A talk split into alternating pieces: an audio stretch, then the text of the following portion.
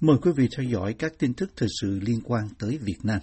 Metro Hà Nội, công ty vận hành tuyến Metro Cát Linh Hà Đông, vừa ra khuyến cáo người dân không nên đổ xô đi tàu cùng một lúc để tránh làm lây lan dịch COVID-19 chỉ sau một ngày tuyến metro này được đưa vào khai thác thương mại. Hiện giờ tuyến metro này đang trong giai đoạn cho người dân trải nghiệm miễn phí trong 15 ngày sau khi khánh thành trong lúc dịch bệnh đang diễn biến phức tạp ở Hà Nội. Metro Hà Nội khuyến cáo những ai đi làm bằng metro cần đi đúng khung giờ, còn những ai đi thử cho biết nên cố gắng tránh khung giờ cao điểm để hạn chế tập trung đông người.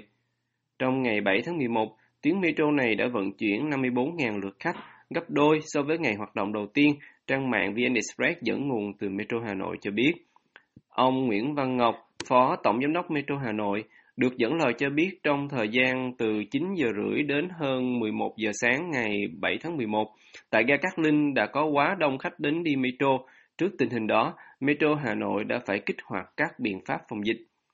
Theo đó, khách chờ lên tàu được yêu cầu xếp hàng theo hình zigzag và được phân công luồng lên và luồng xuống riêng biệt.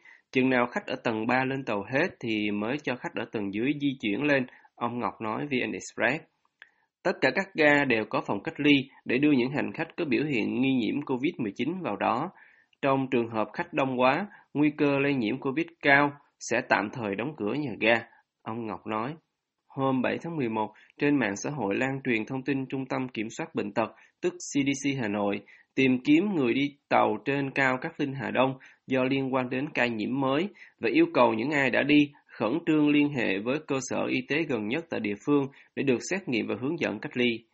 Tuy nhiên, CDC Hà Nội cũng đã bác bỏ thông báo và cho rằng đó là thông tin không đúng sự thật, nhưng đồng thời cũng kêu gọi người dân Hà Nội không nên tập trung đông người vào lúc đang có nhiều ca mắc COVID-19 trong cộng đồng.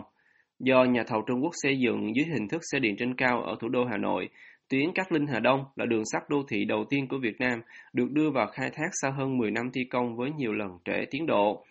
Trong 15 ngày đầu tiên, hành khách sẽ được đi miễn phí để làm quen, sau đó vé sẽ được bán giá từ 7.000 đến 15.000 đồng một chuyến, tùy theo quãng đường. Ngoài ra còn có vé ngày 30.000 đồng, vé tháng 200.000 đồng và vé giảm giá cho tập thể. Bộ Văn hóa Thể thao Du lịch Việt Nam hôm mùng 5 tháng 11 ban hành hướng dẫn về việc tạm thời thí điểm đón khách du lịch quốc tế đến Việt Nam, nhấn mạnh rằng các du khách phải đáp ứng 4 điều kiện về y tế. Văn bản hướng dẫn của Bộ Văn hóa Thể thao Du lịch được các báo Việt Nam đăng lại, định nghĩa khách du lịch quốc tế đến Việt Nam là người nước ngoài và người Việt Nam cư trú ở nước ngoài. Theo văn bản của Bộ, đứng đầu trong 4 điều kiện về y tế mà các du khách ngoại phải đáp ứng mới được nhập cảnh vào Việt Nam là họ phải có giấy chứng nhận tiêm đủ liều vaccine phòng COVID-19 hoặc đã khỏi bệnh COVID-19. Ngoài việc các giấy chứng nhận đó phải do cơ quan có thẩm quyền của nước ngoài cấp, chúng còn phải được cơ quan có thẩm quyền của Việt Nam công nhận. VOA tìm hiểu và được biết là các đại sứ quán của Việt Nam ở nước ngoài được chính quyền trong nước trao thẩm quyền công nhận các loại giấy chứng nhận kể trên và có thu phí, nhưng các đại sứ quán chưa công khai mức phí là bao nhiêu. Làm rõ thêm về điều kiện thứ nhất này, văn bản của Bộ Văn hóa, Thể thao và Du lịch viết rằng thời gian tiêm mũi 2 hoặc mũi 1 đối với loại vaccine một mũi có hiệu lực đủ 14 ngày và không quá 12 tháng tính đến thời điểm xuất cảnh. Còn đối với người đã khỏi COVID-19, Bộ quy định rằng thời gian từ lúc xuất viện tính đến thời điểm xuất cảnh không quá 6 tháng. Điều kiện thứ hai là du khách phải có kết quả âm tính với xét nghiệm SARS-CoV-2 là loại virus gây ra COVID-19 bằng phương pháp RT-PCR, RT-LAMP trong vòng 72 giờ trước khi xuất cảnh và được cơ quan có thẩm quyền của nước ngoài cấp giấy chứng nhận. Tiếp theo là điều kiện phải có bảo hiểm y tế hoặc bảo hiểm du lịch có nội dung chi trả điều trị COVID-19 với mức trách nhiệm tối thiểu 50.000 đô. Điều kiện cuối cùng là du khách phải tham gia chương trình du lịch chọn gói của doanh nghiệp lữ hành. Bộ Văn hóa Thể thao Du lịch cho biết là Việt Nam đang thực hiện chương trình thí điểm đón khách du lịch nước ngoài theo 3 giai đoạn, bắt đầu từ tháng 11 này và hướng đến mở cửa hoàn toàn với du khách nước ngoài. Theo chương trình của Bộ, trong giai đoạn 1 từ tháng 11, du khách bay đến tham quan nghỉ dưỡng ở các tỉnh thành là Phú Quốc, Khánh Hòa, Quảng Nam, Đà Nẵng và Quảng Ninh. Trong giai đoạn tiếp theo, dự kiến từ tháng 1 năm 2022, Việt Nam sẽ mở rộng phạm vi đón khách du lịch quốc tế. Bộ nói người nước ngoài sẽ được du lịch theo chương trình trong 7 ngày ở điểm đến đầu tiên, sau đó có thể tiếp tục đi tới các điểm đến ở 5 tỉnh thành nêu trong giai đoạn 1. Sau hai giai đoạn kể trên, Việt Nam sẽ đánh giá tình hình dịch bệnh thực tế và kết quả đón du khách quốc tế. Để thực hiện giai đoạn 3 là mở cửa lại hoàn toàn đối với thị trường khách du lịch quốc tế, Bộ Văn hóa Thể thao Du lịch không đưa ra thời điểm dự kiến sẽ bắt đầu giai đoạn 3. Một giám đốc công ty du lịch không muốn nêu tên nói với VOA rằng ông hoan nghênh việc Bộ Văn hóa Thể thao Du lịch không đặt ra điều kiện cách ly đối với du khách nước ngoài, nhưng ông cho rằng bốn điều kiện của Bộ vẫn là những khó khăn cho ngành du lịch. Vị giám đốc chỉ ra rằng trong giai đoạn đầu, việc du khách chỉ được ở trong các khu nghỉ dưỡng hoặc chỉ được tham quan theo chương trình ở một địa phương trong 7 ngày là điều không hấp dẫn du khách. Ngoài ra, nhiều du khách Việt Kiều muốn kết hợp về nước để du lịch với thăm thân nhân, nhưng theo quy định mới nhất, họ chỉ được đi theo tour trong 7 ngày. Điều đó cũng bất hợp lý, doanh nhân ngành du lịch nói với VOA. Việt Nam đã đảm bảo đủ nguồn cung vaccine ngừa COVID-19 cho toàn dân để tiến tới triển khai tiêm mũi tăng cường, mũi thứ ba vào cuối năm nay và đầu năm sau, Bộ trưởng Y tế nước này nói trước Quốc hội hiện đang họp. Theo đó, ông Nguyễn Thanh Long nói rằng, đến nay Việt Nam đã ký kết số hợp đồng mua vaccine lên đến 200 triệu liều cho số dân gần 98,5 triệu và đã tiếp nhận được khoảng 125 triệu liều tờ tuổi trẻ tường thuật. Ông Long cũng được tờ báo này dẫn lời cho biết đến ngày 7 tháng 11, Việt Nam đã chích ngừa COVID-19 được hơn 90 triệu liều. Tỷ lệ tiêm mũi 1 ở người trưởng thành là 83,8% và tiêm mũi 2 là hơn 40%. Với tình hình cung ứng vaccine và tiến độ tiêm như trên, vị Bộ trưởng Y tế này nói Việt Nam sẽ triển khai kế hoạch tiêm mũi thứ ba vào cuối năm nay và đầu năm sau, cũng theo tờ tuổi trẻ. Việt Nam cũng đã đạt được thỏa thuận chuyển giao công nghệ với các nước để có thể tổ chức sản xuất vaccine trong nước, cũng theo lời ông Long. Bên cạnh đó, quốc gia này cũng đang nghiên cứu phát triển vaccine ngừa COVID-19 của riêng mình với hai ứng viên đang thử nghiệm giai đoạn 3 và một ứng viên đang thử nghiệm giai đoạn 2. Các lãnh đạo Việt Nam đang triển khai quyết liệt chiến dịch ngoại giao vaccine, yêu cầu viện trợ hay nhượng lại vaccine được đề cập trong hầu như tất cả các cuộc điện đàm, tiếp xúc, trao đổi hay hội đàm trực tiếp giữa các lãnh đạo Việt Nam với các người tương nhiệm nước ngoài. Còn các đại sứ Việt Nam tại các nước được yêu cầu tranh thủ mọi nguồn cung vaccine từ nước sở tại. Đến nay, Việt Nam đã được viện trợ hàng chục triệu liều vaccine từ COVAX, cơ chế chia sẻ vaccine toàn cầu và từ các nước giàu. Các nước Mỹ, Nhật, Úc, Trung Quốc, Đức, Pháp, Ý, Hàn Quốc đều đã viện trợ cho Việt Nam số liều vaccine lên đến hàng triệu. Các nước Anh, Ba Lan, Hy Lạp, Thổ Nhĩ Kỳ, Hungary, Croatia, Bồ Đào Nha, mỗi nước cũng đã viện trợ hàng trăm ngàn liều cho Việt Nam. Với 13,4 triệu liều, Mỹ hiện là nước viện trợ vaccine nhiều nhất cho Việt Nam. Mới đây nhất trong chuyến thăm Pháp, Thủ tướng Phạm Minh Chính đã được người đồng cấp Pháp Jean Castex hứa tặng thêm 1,4 triệu liều vaccine, đưa tổng số vaccine mà Pháp viện trợ cho Việt Nam lên hơn 2 triệu liều. Còn về tốc độ tiêm vaccine, ông Nguyễn Thanh Long được dẫn lời nói trước Quốc hội, Việt Nam là một trong 20 nước trên thế giới có số liều vaccine tiêm chủng nhiều nhất, đứng thứ hai trong khu vực Đông Nam Á, sau Indonesia và đứng thứ bảy trong châu Á, và là một trong nhóm ba nước có tốc độ tiêm nhanh nhất thế giới, tính theo số liều tiêm theo ngày và theo tuần. Tuy nhiên, theo trang theo dõi tình hình COVID-19 theo thời gian thực tại các nước Đông Nam Á của Trung tâm Nghiên cứu Chiến lược Quốc tế, tức CSIS có trụ sở ở Washington, con số đã được chích ngừa đầy đủ ở Việt Nam hiện là 26 triệu người. Nếu tính theo số tuyệt đối, Việt Nam hiện đứng thứ tư ở Đông Nam Á, sau Indonesia, Philippines và Thái Lan. Còn nếu tính theo tỷ lệ dân số, Việt Nam thuộc nhóm chót bảng với 27,3% dân số đã được chích ngừa đầy đủ. Việt Nam thua xa Singapore và Campuchia với tỷ lệ lần lượt là 84% và 82%. Đặc biệt tỷ lệ chích ngừa ở Việt Nam hiện không đồng đều, trong khi thành phố Hồ Chí Minh đã phủ gần hết mũi 2 thì ở nhiều tỉnh đồng bằng sông Cửu Long, tỷ lệ bao phủ mũi 1 vẫn còn thấp. Trong công điện mới nhất gửi các tỉnh thành về công tác chống dịch hôm 7 tháng 11, Thủ tướng Phạm Minh Chính yêu cầu Bộ Y tế khẩn trương phân bổ vaccine và chỉ đạo các địa phương tổ chức tiêm ngay. Quân đội cũng được yêu cầu vào cuộc hỗ trợ các địa phương tiêm vaccine nhanh nhất có thể. Trước đó, Phó Thủ tướng Vũ Đức Đam trong cuộc họp về chống dịch với các địa phương cũng yêu cầu các tỉnh Nam Bộ và Tây Nguyên trong vòng 5 ngày phải chích hết mũi 1 cho người trên 18 tuổi. Trong vòng 24 giờ kể từ 4 giờ chiều ngày mùng 7 tháng 11 đến 4 giờ chiều ngày mùng 8 tháng 11, Việt Nam có thêm gần 8.000 ca nhiễm COVID-19 mới, Bộ Y tế của Việt Nam cho biết. Trong cùng thời gian, đất nước có thêm 67 ca tử vong vì đại dịch. Tính tổng cộng từ khi đại dịch nổ ra đến nay, các ca nhiễm ở Việt Nam đang tiến đến con số 1 triệu người. Theo thông tin của Bộ Y tế, với hơn 976.000 ca nhiễm, Việt Nam đứng thứ 38 trong số hơn 220 quốc gia vùng lãnh thổ bị dịch bệnh ảnh hưởng. số ca tử vong ở Việt Nam chiếm tỷ lệ 2,4% các ca nhiễm và đã có sấp xỉ 22.600 người thiệt mạng vì dịch, Bộ cho biết. Theo biểu đồ do Bộ công bố, kể từ ngày 19 tháng 10 đến nay, đường đồ thị về số ca nhiễm gần như liên tục tăng từ mức hơn 3.000 ca một ngày lên khoảng 4.000 ca một ngày vào hôm 24 tháng 10, trên 5.000 ca hôm 31 tháng 10 và sau đó leo lên các mốc 6.000, 7.000 trong những ngày đầu tháng 11. Số ca tăng trở lại sau khi Việt Nam có hơn 20 ngày chứng kiến số ca sụt giảm còn 1 phần 3, từ mức trên 9.000 ca hôm 27 tháng 9 xuống khoảng 3.000 ca mỗi ngày trong giai đoạn các ngày 16 đến 19 tháng 10. Kể từ cuối tháng 8 đến nay, các địa phương của Việt Nam lần lượt bãi bỏ các biện pháp giãn cách xã hội nghiêm ngặt sau khi trải qua giai đoạn bị ảnh hưởng nặng nề vì đại dịch kéo dài từ 1 đến 3 tháng tùy từng nơi. Trong đó, thành phố Hồ Chí Minh phải phong tỏa khắc nghiệt nhất. Các số liệu trong những tuần gần đây cho thấy con số ca nhiễm tăng trở lại khi các địa phương tái mở cửa và nối lại các hoạt động sản xuất, kinh doanh, hành chính vân vân, trong khi việc tiêm vaccine cũng được tăng tốc. Bản tin của Bộ Y tế hôm 8 tháng 11 cho biết là đến nay, Việt Nam đã tiêm tổng cộng gần 91 triệu liều vaccine, trong đó tiêm một mũi là hơn 61 triệu liều và tiêm mũi hai là hơn 29 triệu liều. Thống kê của Bộ cho thấy 83% người Việt trên 18 tuổi đã được tiêm một liều vaccine.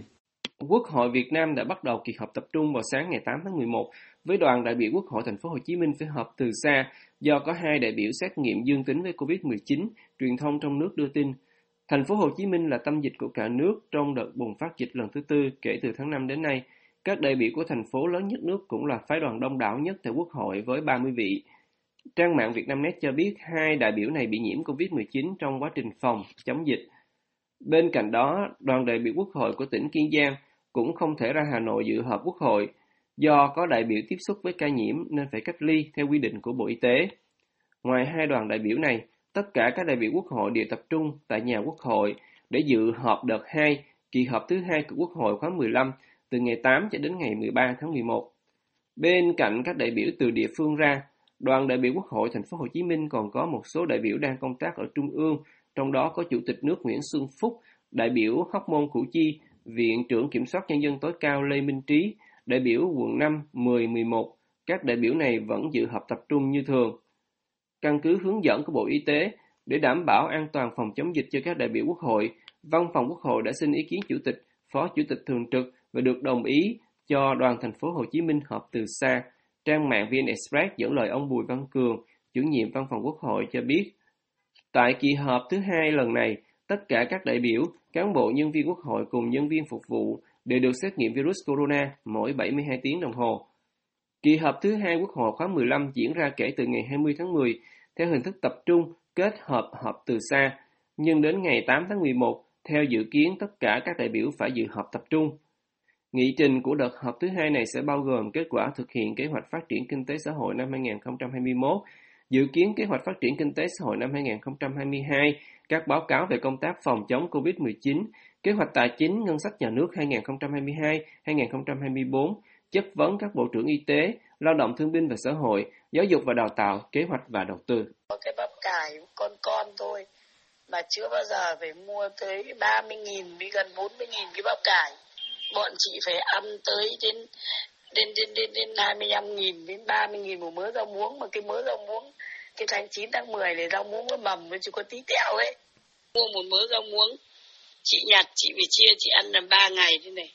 Đó là lời than vãn của chị Nguyễn Phương Liên, một người kinh doanh lặt vặt ở quận Ba Đình, Hà Nội.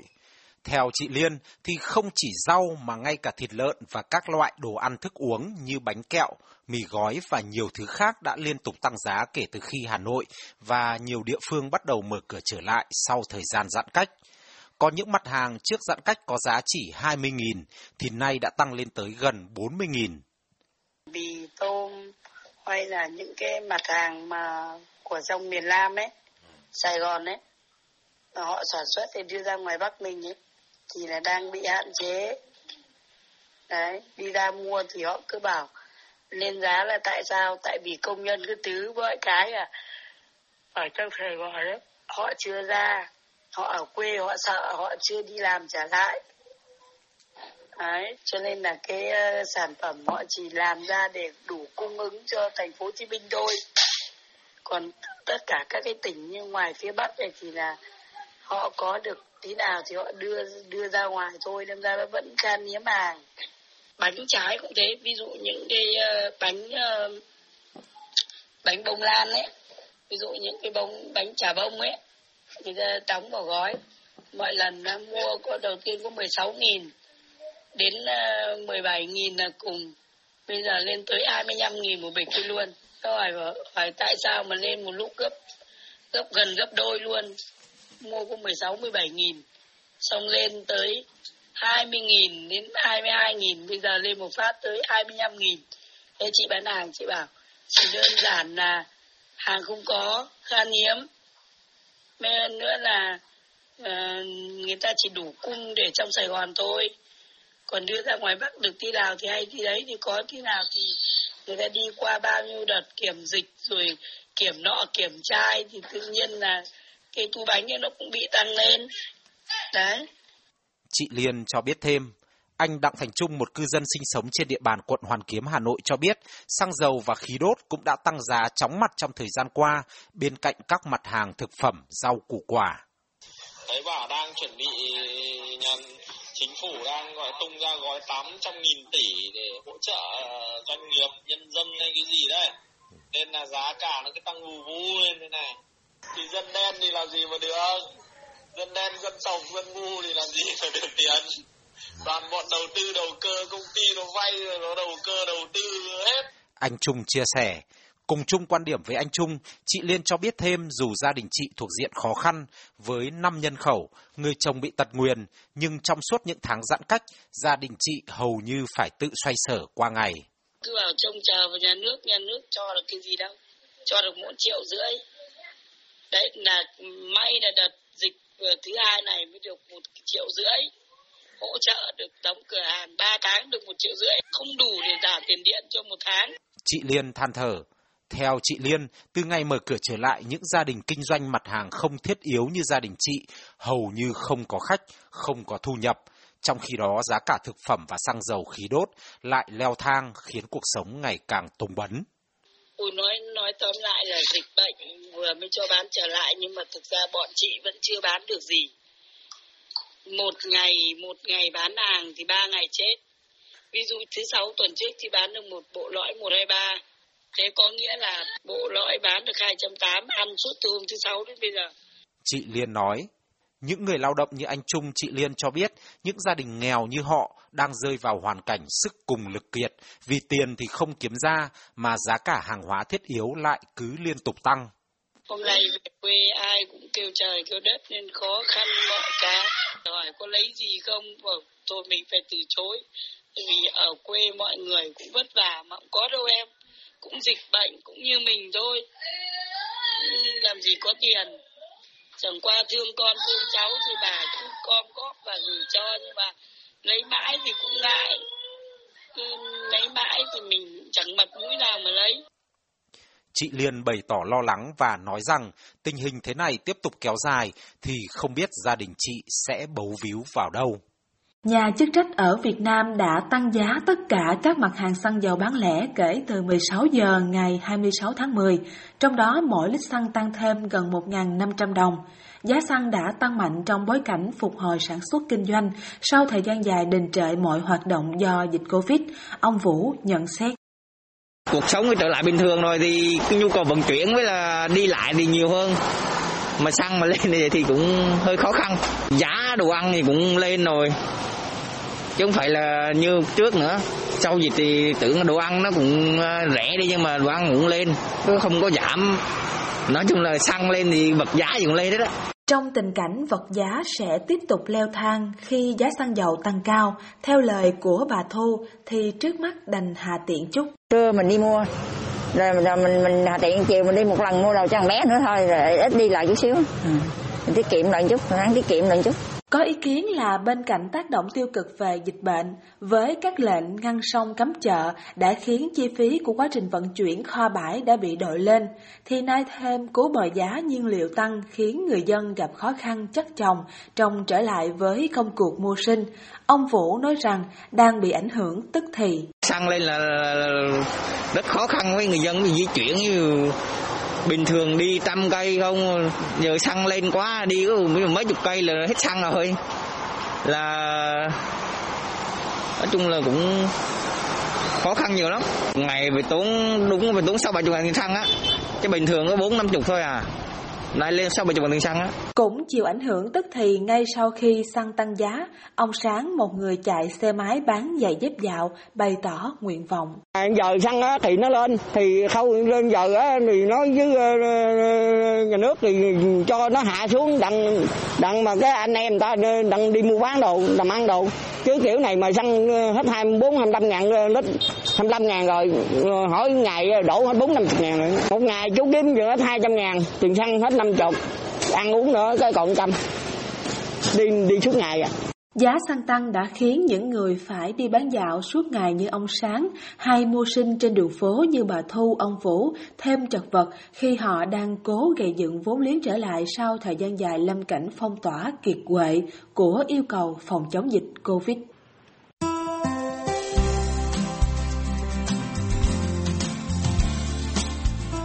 Buổi phát thanh Việt ngữ buổi sáng của đài VOA xin được kết thúc tại đây.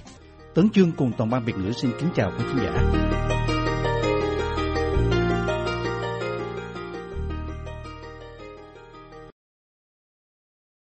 This program has come to you from the Voice of America, Washington.